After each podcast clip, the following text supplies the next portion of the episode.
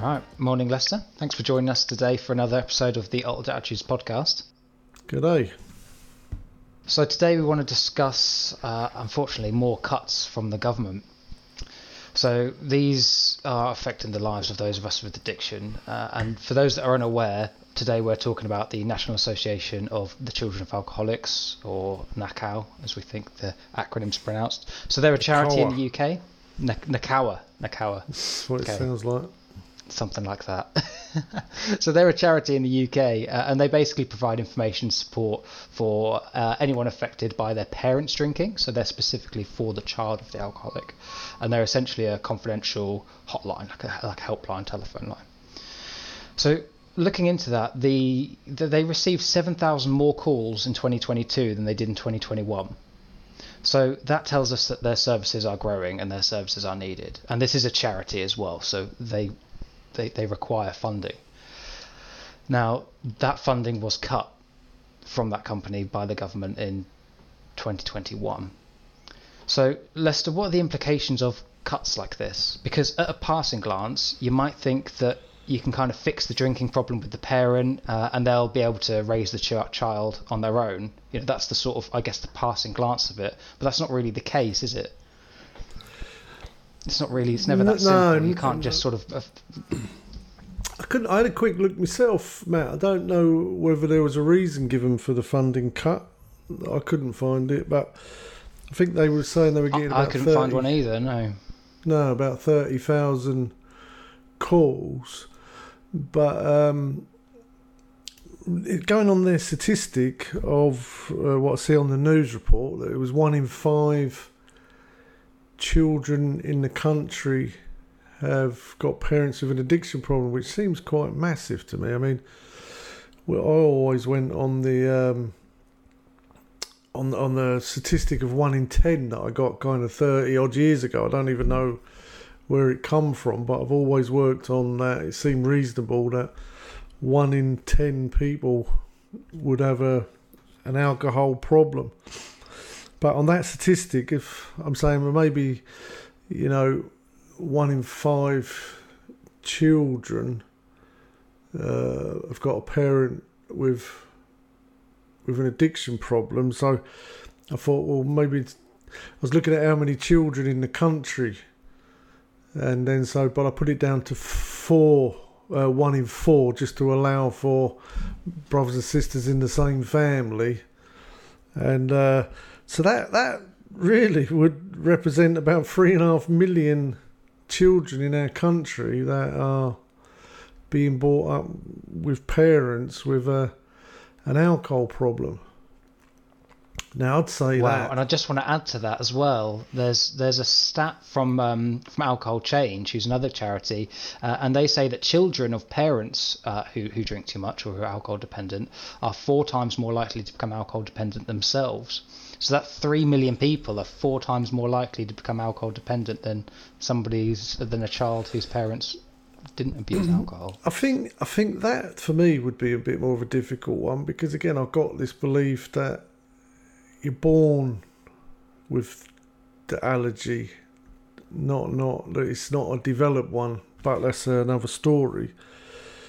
But you can guarantee that it's going to have an effect on on um, the children, and if you look at like a a metric like um, uh, aces that you know if you get four out of the ten aces and the aces being things like you know an alcoholic parent your parents split up you get bullied you know you can go and have google them and look at them online but if you get four out of ten of them your chances of having you know unhealthy life experiences with alcohol, drugs, depression, medication, self harming, suicide, obesity, smoking, um, poverty, you know, not achieving your goals, your dreams, you know, all of the things you wouldn't really want in your life increase by 1500%, I think, is the figure that it gives. So,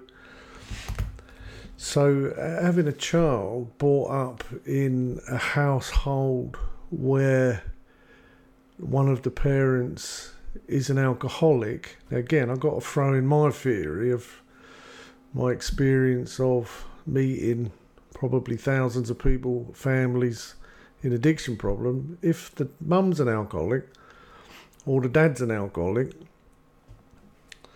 let's say the dad's an alcoholic, the mum chose the dad to marry, to have children with. Guaranteed there's something wrong with the mum. Probably come from one of these families. For every alcoholic, there's what we call an enabler that's attracted to the alcoholic. You'd think if you were brought up by an alcoholic, the last thing you'd want to do is be with an alcoholic, but it tends to the opposite effect for some people seems to seems to happen. Now, when you say the word things like enabler, people then they get angry. Oh, if it weren't for the enablers, the alcoholics would be dead. There's some truth in that, but alcoholics with enablers also die, and drug addicts with enablers also die. It may take longer, but it still ends up in that place that people that come from them families, it's quite common for them to be attracted to somebody with the problem of their mother or father had. And so you can imagine how many generations this could go back. We're just talking about it today in this generation. But in my professional experience, it doesn't take long that if you say to somebody, let's do a little quick family tree. You know, we don't need Davina McCall to do it. We can just let's do a very simple. That's your mum and dad.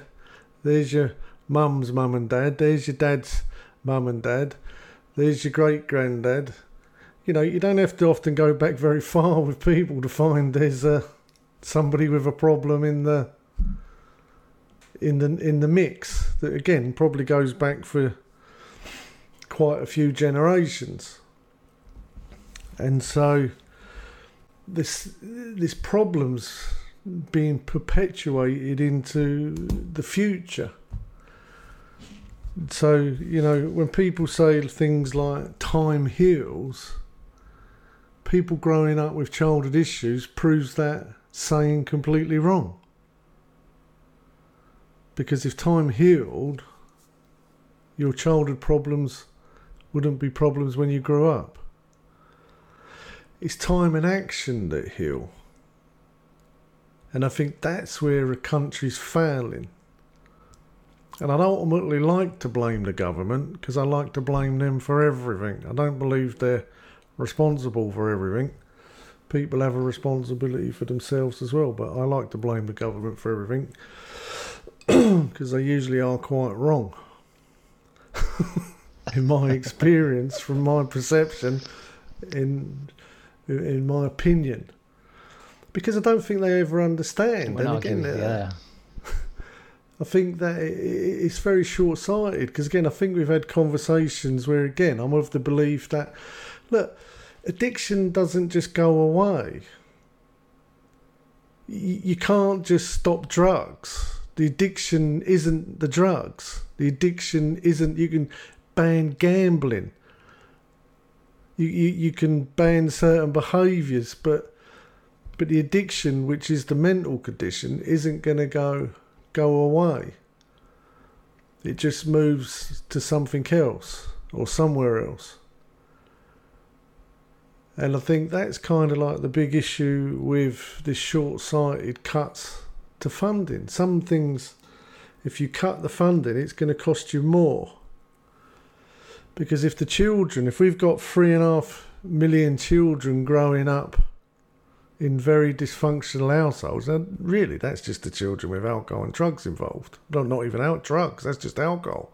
Uh, I should think you could at least double that figure now with the drugs that are about in the country. But just based on alcohol, we know that if one of your parents is alcoholic, the other parents also got something wrong with them because they chose that person. Now, I base that on this idea. almost everybody I've ever met, without exception, in 33 years of addiction, um, working in addiction, I've, I've, I've never met someone suffering from, from alcoholism that doesn't have a low self esteem. It may come out in different ways. I've never met someone in addiction that I wouldn't say is emotionally separated. And, and we even call that to a degree the spiritual malady that is the root of the problem, which is a real disconnect,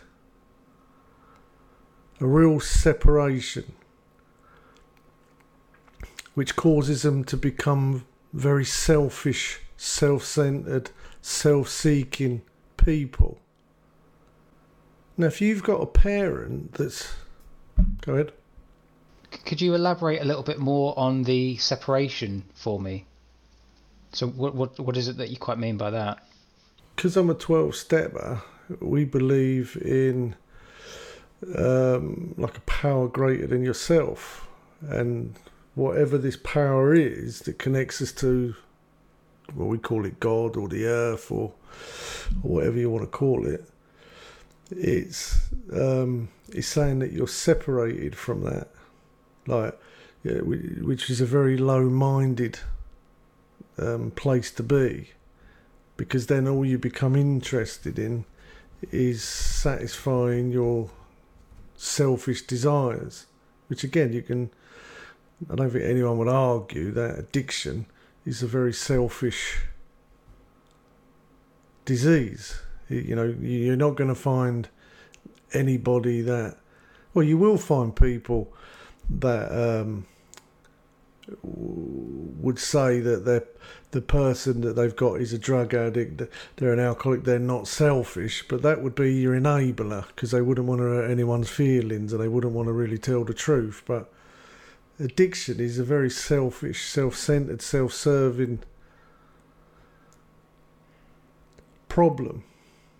And so that's what, you know, they, they say that self, this, this ego, this idea of satisfying your flesh, your physical self, is the number one priority in your life.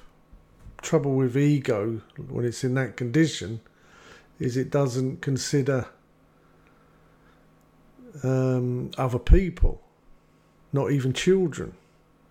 You know, your natural desires to care for your children, love your children, look after your children is greatly diminished to sometimes the point of non existence. You know, uh, it's like when you when you have um, when you talk to children, and you know you could pretty much say to them, if if you put if you put their parent in the room, put a bottle of vodka on the floor, and then say to the child, "Who does your mum or your dad love the most? You or the vodka?" What do you think that kid's going to say? It's going to say the vodka. You like to think it'd be them. Well, but it ain't. You like to think otherwise, but hey, ain't. If you go and ask 100 children of alcoholics, who does your mum and dad love the most? The bottle of vodka or you? Who's more important to you, mum and dad? Now, pretty much, mate, if there's anything more important that you as a child think that if your brother's more important than you, if your dad's football's more important to you, if you believe that something's more important to you, then that's very devaluing for a child. So a child of an alcoholic is continually devalued, continually devalued at all of the important stages of their life. Which is why you can see them that don't become alcoholics often get in relationships with alcoholics and the devaluing continues, and and they often become um, people that trying to seek approval It's got some of the symptoms here. They, they, they become can be very isolated people, um, meaning that you know they, they don't really want their neighbours and people and family to know what's going on. You know they become very controlling, trying to fix the person with the addiction problem.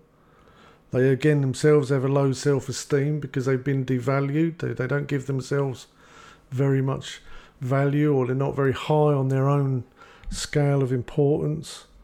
They can they can have a fear of um, they live in constant fear of somebody leaving, and so even if they've got somebody treating them badly, they'll still be afraid that they're going to leave them, and will allow themselves to be treated terribly in order for that person to stay. And it, it sounds terrible, but when you work in addiction, you see this all the time. You see these people that are literally doing anything, giving up themselves completely to try and save the person with addiction. It's distressing to watch, and, and not only that, they they become so enabling. And again, when you say that, there's a big majority of people going, "Oh, you can't help dead alcoholics, you can't help dead addicts." It's like, well, I get what you're saying, but why should somebody give up their life, allow themselves to be abused and destroyed live in constant fear and stress just to save someone else. You know, it's not black and white.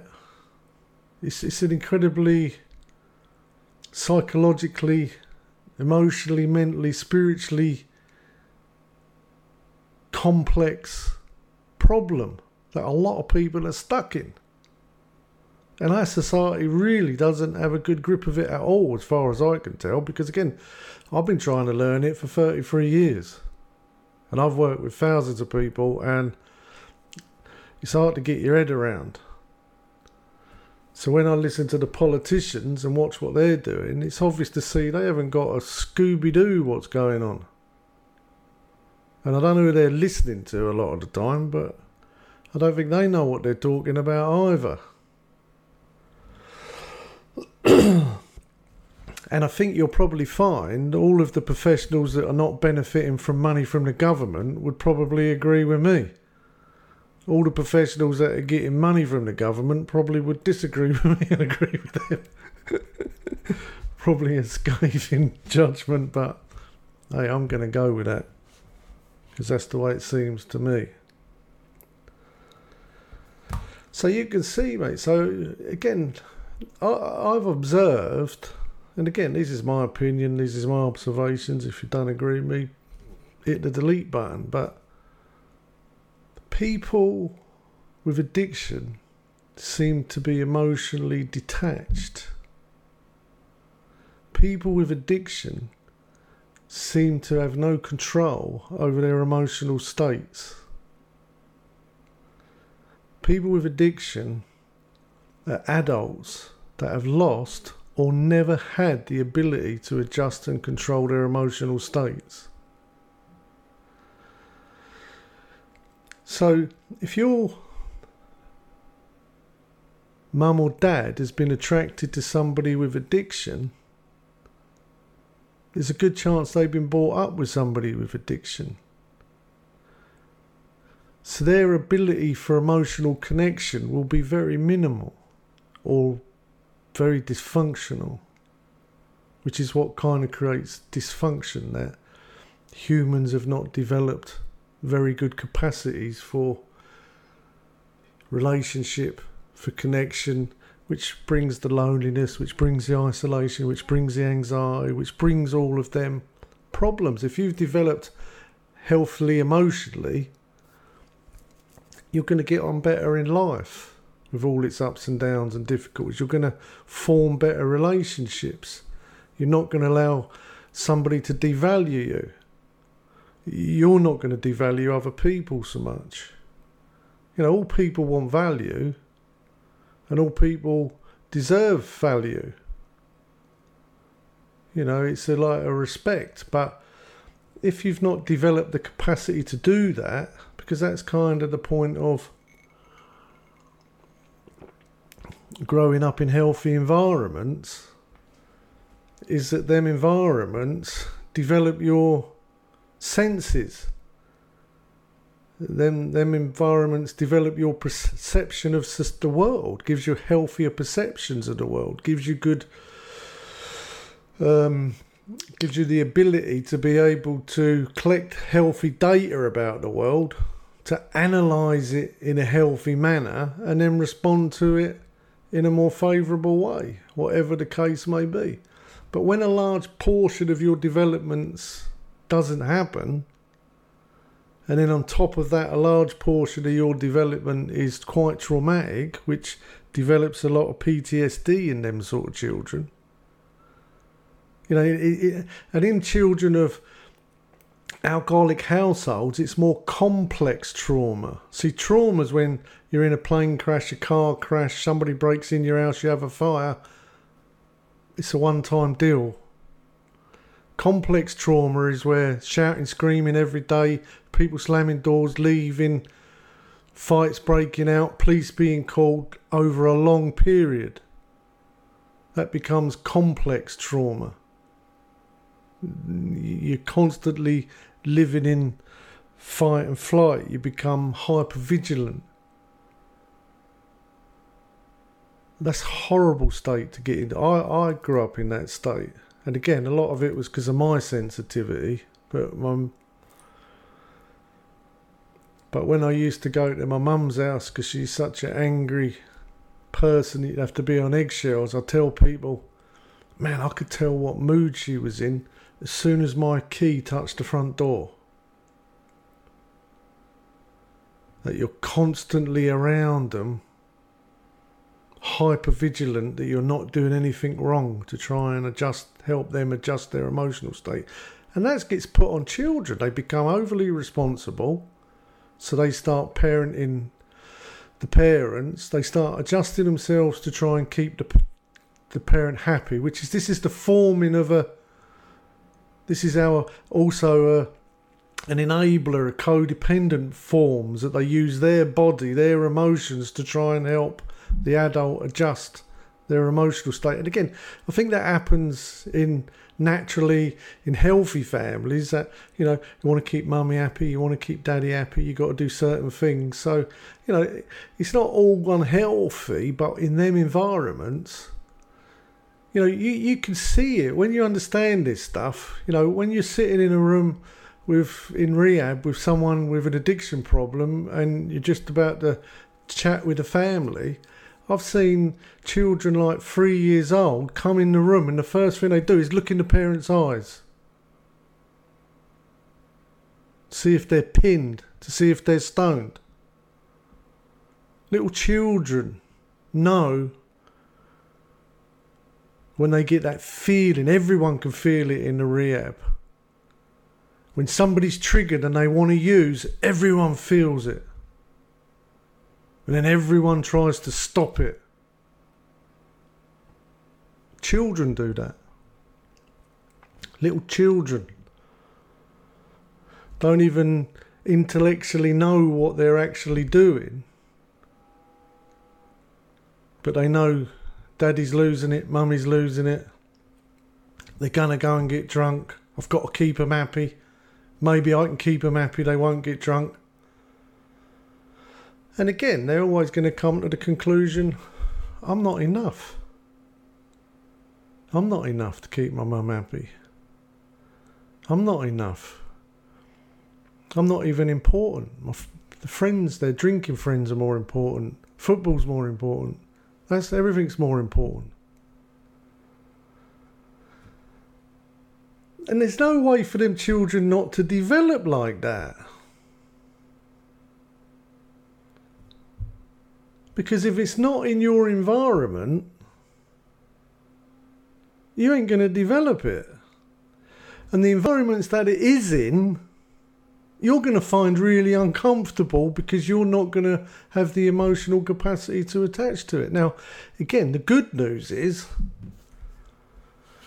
if the environment changes, this is what we try and tell people in recovery is like, look, you've done a lot of damage to your children. You've done a lot of damage to your family. It's going to take you a long time to play your part in repairing the damage you've done.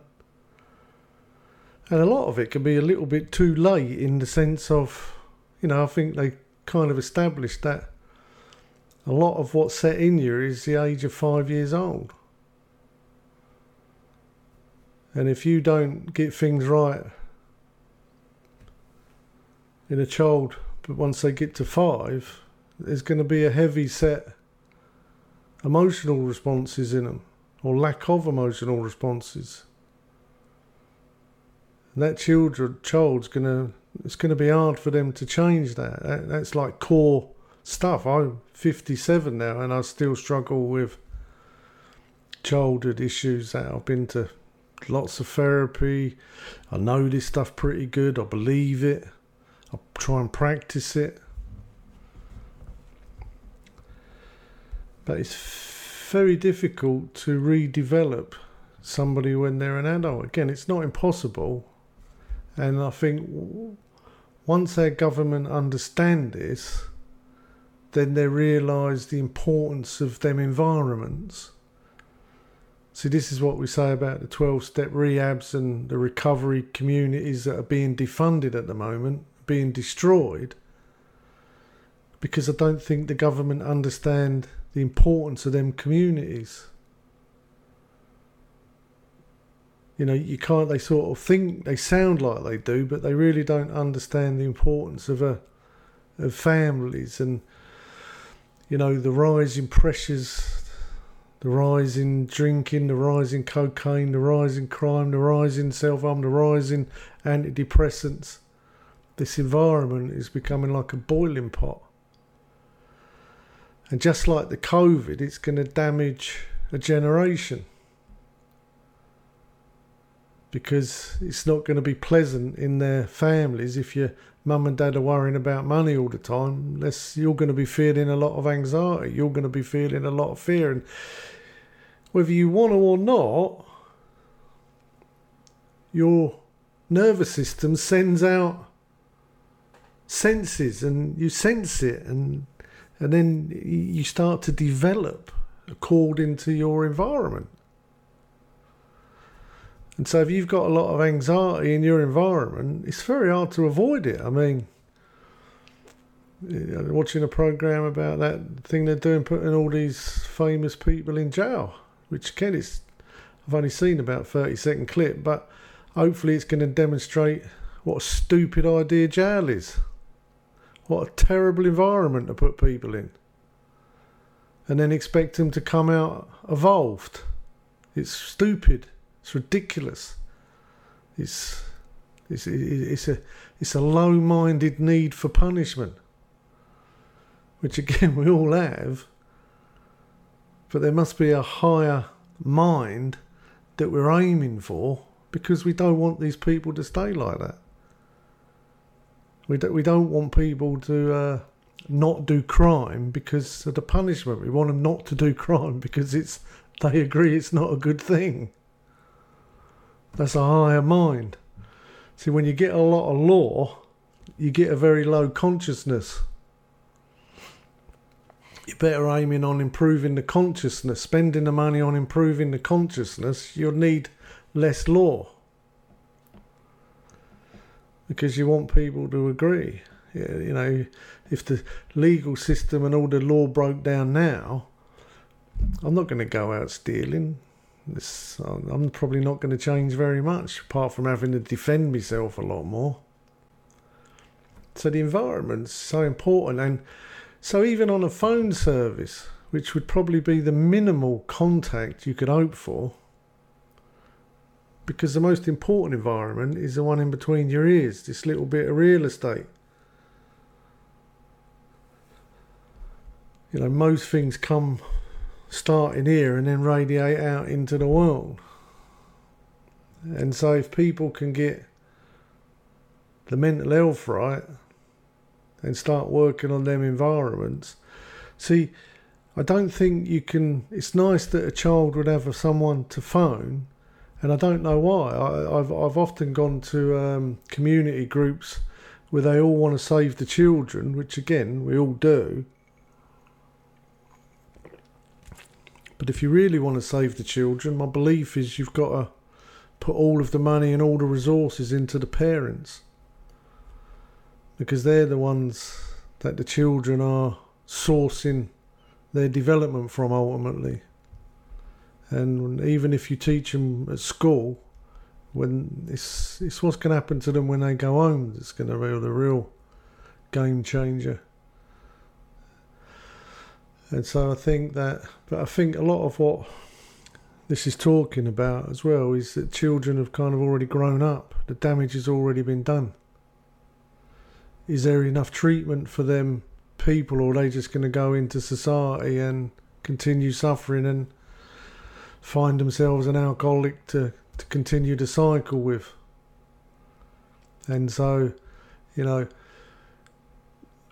whenever I've done family groups to try and explain about the human brain and you know a little bit of what we've been talking about here, you always leave feeling I wish I could do more. I wish I could do more for the families. But without doubt, people that you see go to Al Anon and make an effort to stick and learn the program, you can see they, they, they start making some difference. The people that go to the ACOA, the Adult Children of Alcoholics, and stick with it. The people that look for therapy, the people that know they have a problem, but you can imagine them children growing up, they don't see that they've got the problem, they see it was their parents' problem. If my dad never done this, if my mum never done that, and of course it's true. But once you get to a certain age, it's, you've got to take the responsibility of getting healing for yourself You've got to stop blaming them at some point. We all agree it's their fault somewhat, but they they couldn't do any different themselves. If it's not in the environment, you know, you can't transmit something you haven't got, and no parent wants to think they've damaged their children. And alcoholics and people on drugs they're just not capable of understanding. It, even in recovery, they don't seem to understand for years. You can listen to that video that Sonia did they're still so obsessed with it by themselves because addiction is more about this self consciousness, and the drugs are, and alcohol are trying to get relief from themselves. It's only when they start accepting themselves, then they start realizing how impactful they are in their families and in their communities, and and then they start changing. So even in recovery, a lot of people carry on damaging their children, even when they're trying to be nice to them, they're just trying to soothe their own self. So it's it's very complicated. So I think it's very short sighted of the government. Again, it's another one of them where they stop giving the rehabs a pound and it costs the country four more pound. Again, you you just got to change that mentality where they're like, well, you know, when, when we were saying that, when they were doing it, people were going, and all the arguments are like, well, if we've only got a pound, are we going to give it to the children with cancer or are we going to give it to the drug addicts? And it's like, well, if you don't give it to the drug addicts, they're going to cost you four more pound, and that's four more pound less for the children with cancer. If you give them the pound, that'll be four more pound for the children with cancer. It's, it's having this more long term understanding of it that if we invest in these families, because this three and a half million children are going to grow up probably with a lot more problems.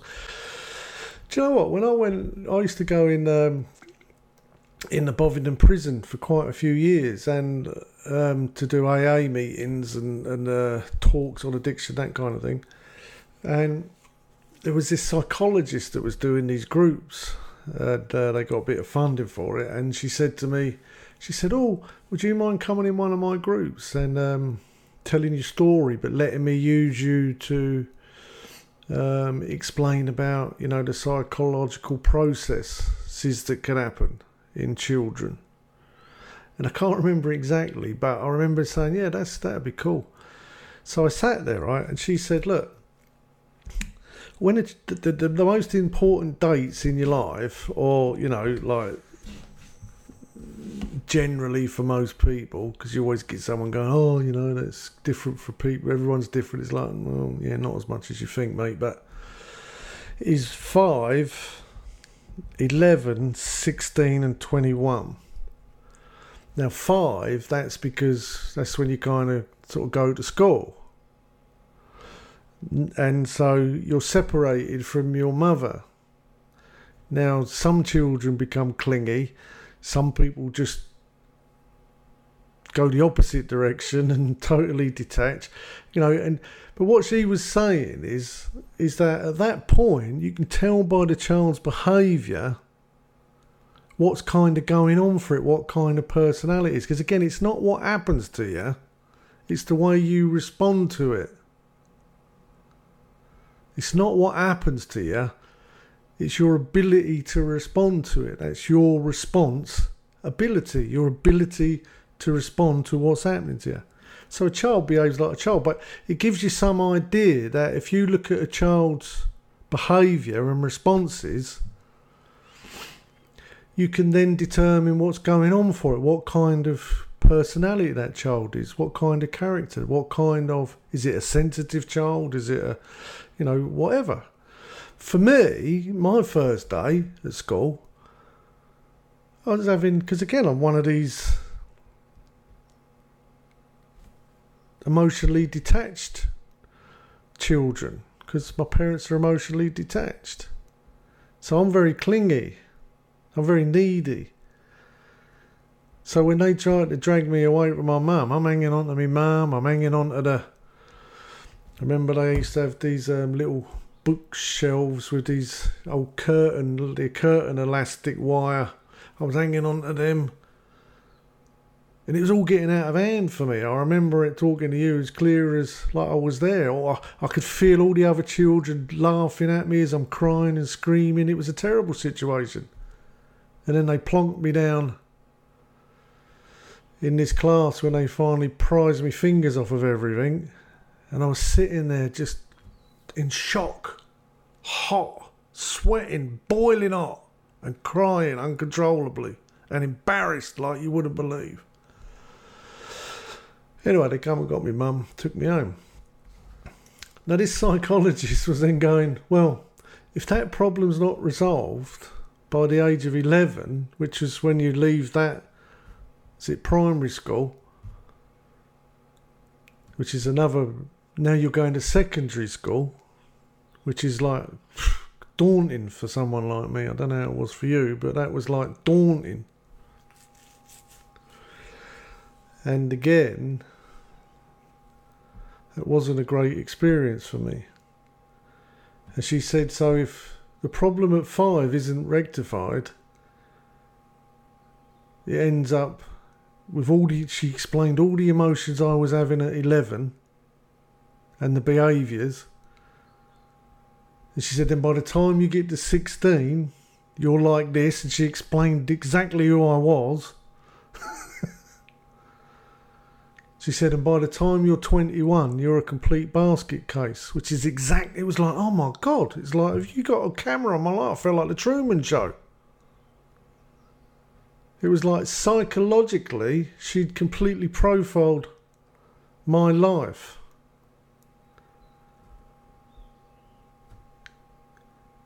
And then you realise this stuff's not just happening to me, there's psychological lack of development reasons for it. And so, in the last 33 years of my life, I've been trying to psychologically develop. I, tend to use more spiritual tools these days because I think they're a little bit more meaningful, a little bit more interactive, a little bit more, you know, I've, I've done lots of therapy, but ultimately you can't swim in a classroom. You've got to get in the water. And so, with the information that I've learned about how to redevelop myself as an adult, plus the willingness to put myself in them very uncomfortable situations. Again, it's not just uncomfortable for me when I'm feeling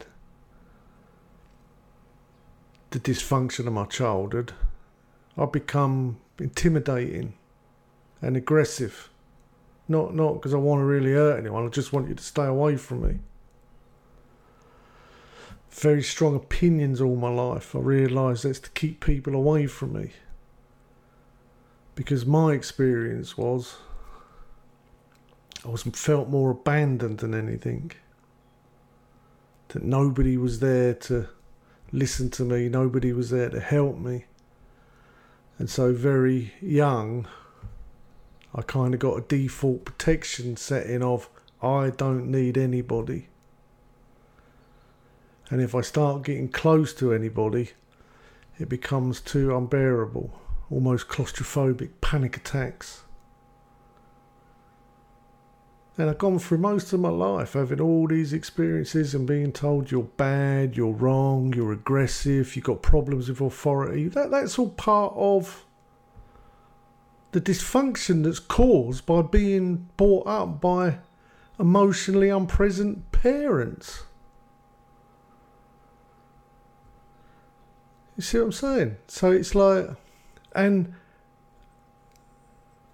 I find, Matt, that very few people understand this, which is like shocking to me in 2023.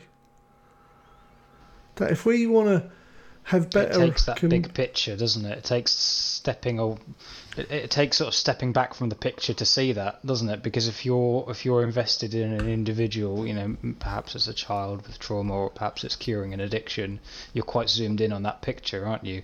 But I mean, you've had the opportunity to see so many of these pitches played out that you can take a step back and be like, wow, look, this is this is a generational thing. This isn't just like a individual problem. This is like a systemic, generational problem that's affecting our whole yeah. society.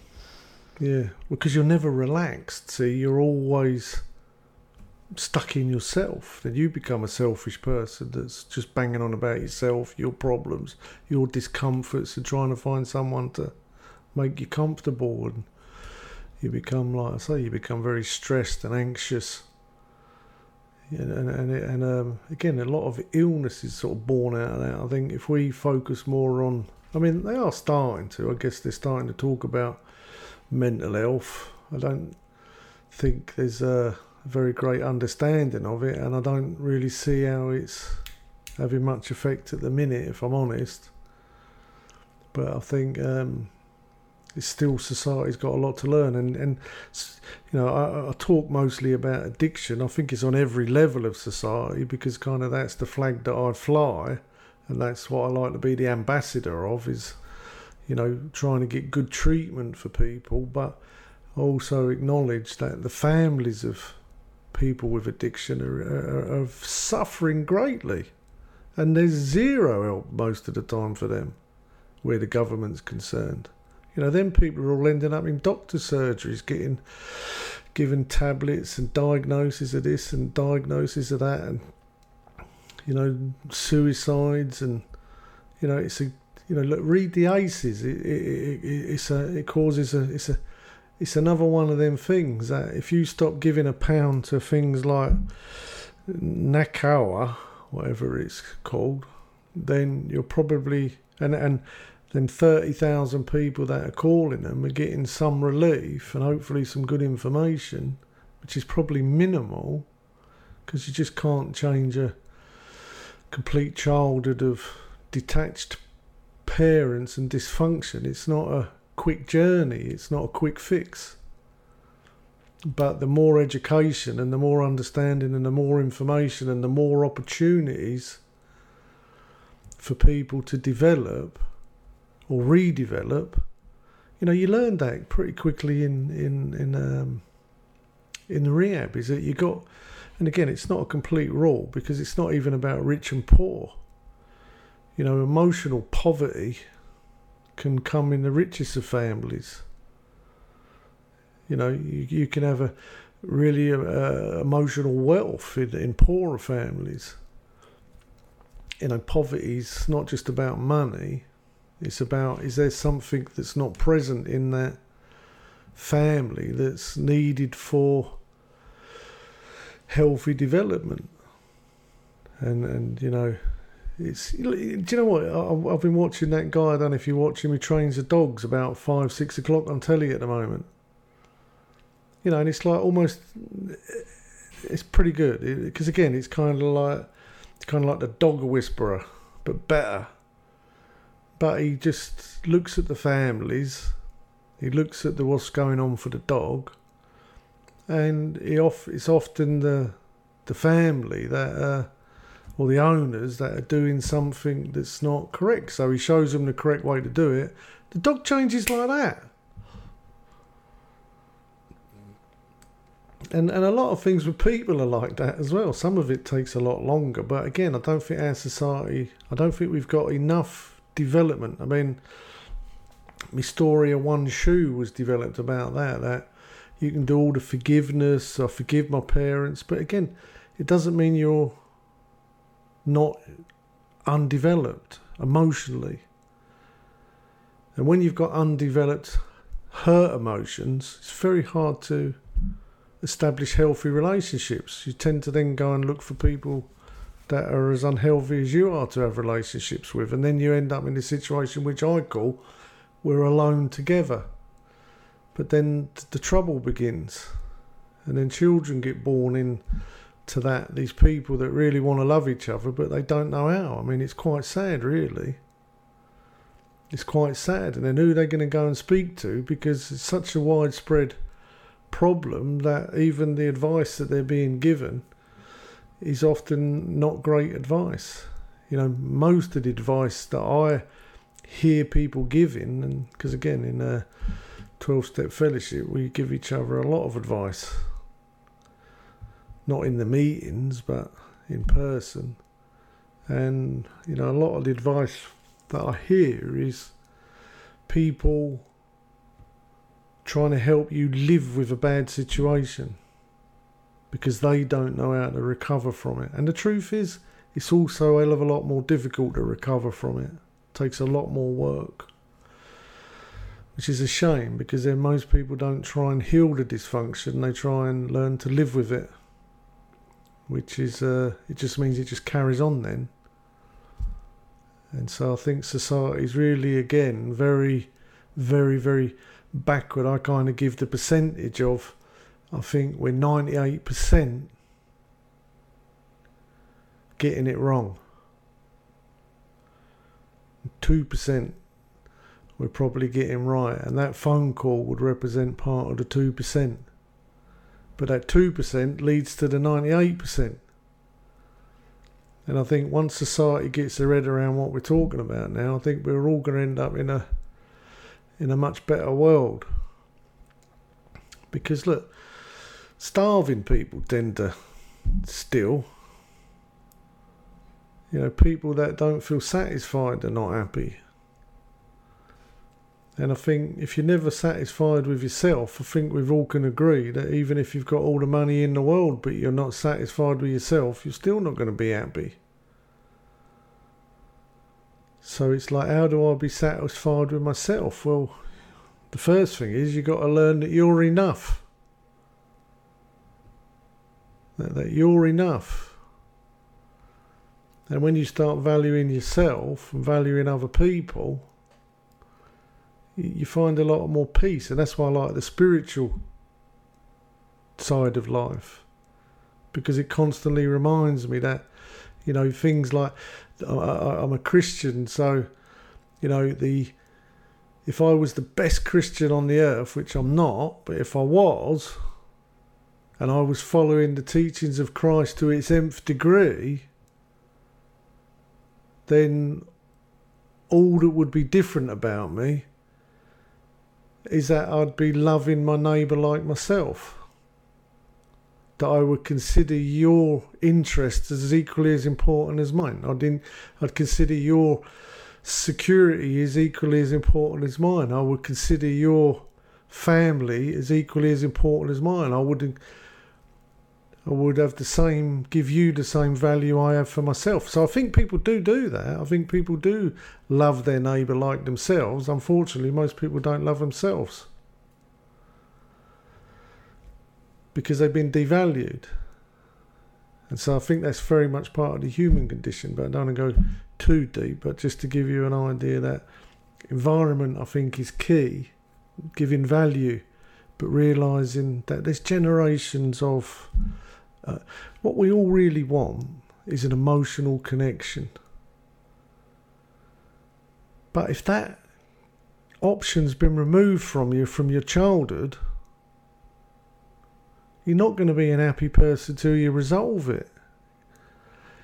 And here's the real kicker that a lot of them people that end up with alcoholics and addicts, all they really want is someone to love them because they didn't feel loved in their childhood. But then they go and choose people that can't love them. And the people that can love them, well, they would hurt too much. Because as that person that could love you started to love you, it would start bringing up all your childhood pain. And you'd want to get away from them. Because your senses, are, when they get hurt as a childhood, they shut down. That's what makes you emotionally unavailable. All these people are emotionally unavailable because they're all really hurt. That's what we got to deal with. And when you come into AA, when I come into AA, one of the first things they said to me is, We're going to love you till you can love yourself. I understand what that means now that when then people started caring for me in a certain way, it started to make me care about myself. And then when I started to care about other people, my life started to get better. When I stopped caring so much about my ego self and started caring about my higher self,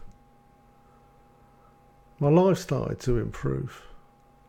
And now I care a lot about myself, I care a lot about other people.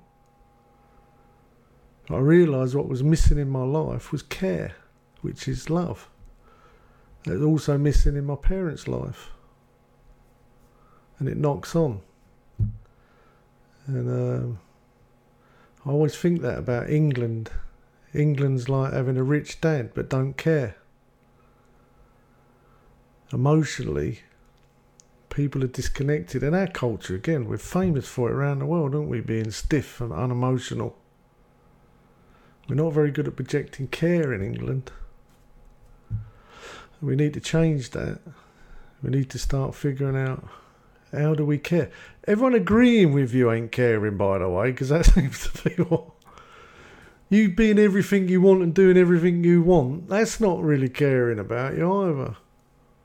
It's deeper than that. It's a lot. It's the emotional connection that's important to people, and that's not easy. That's tough, especially if you've been emotionally damaged. And so, for me, I finish on this. When they take away that pound on a telephone service of people connecting and caring about each other, they're causing the country four more pound at least of damage in other services. Addiction doesn't go away. You either treat it or it goes somewhere else. And the cheapest way around it is to treat it. The best thing to do with addiction is treat it because it gives a massive, massive return to our society that goes on for generations. The worst thing you can do is cut money from treatment, and that's exactly what they've done, and that's what they keep doing. I can only conclude they don't understand. I could say a lot more, mate, but I'll try to keep it under the hour. Does that make sense? What I'm saying? no, there's a lot of food for thought. It does make sense. And There's a lot of food for thought there, um, and it's one of those ones which, when you paint the picture like that, it seems so obvious, and it does make you frustrated as as to why you know these decisions are being made and these cuts are being made. But unfortunately I think it's something that's that this is just going to be a topic that we continually keep going back to because it's always a bit of a battle with uh, the government and money in these services. And you know there's a lot of charities involved. And although there's a private sector which is great uh, you know some people need you know some people might not be able to afford that. And there should be some support from the government to, to help that. There should be services in place. Well I think that I think the government are dysfunctional.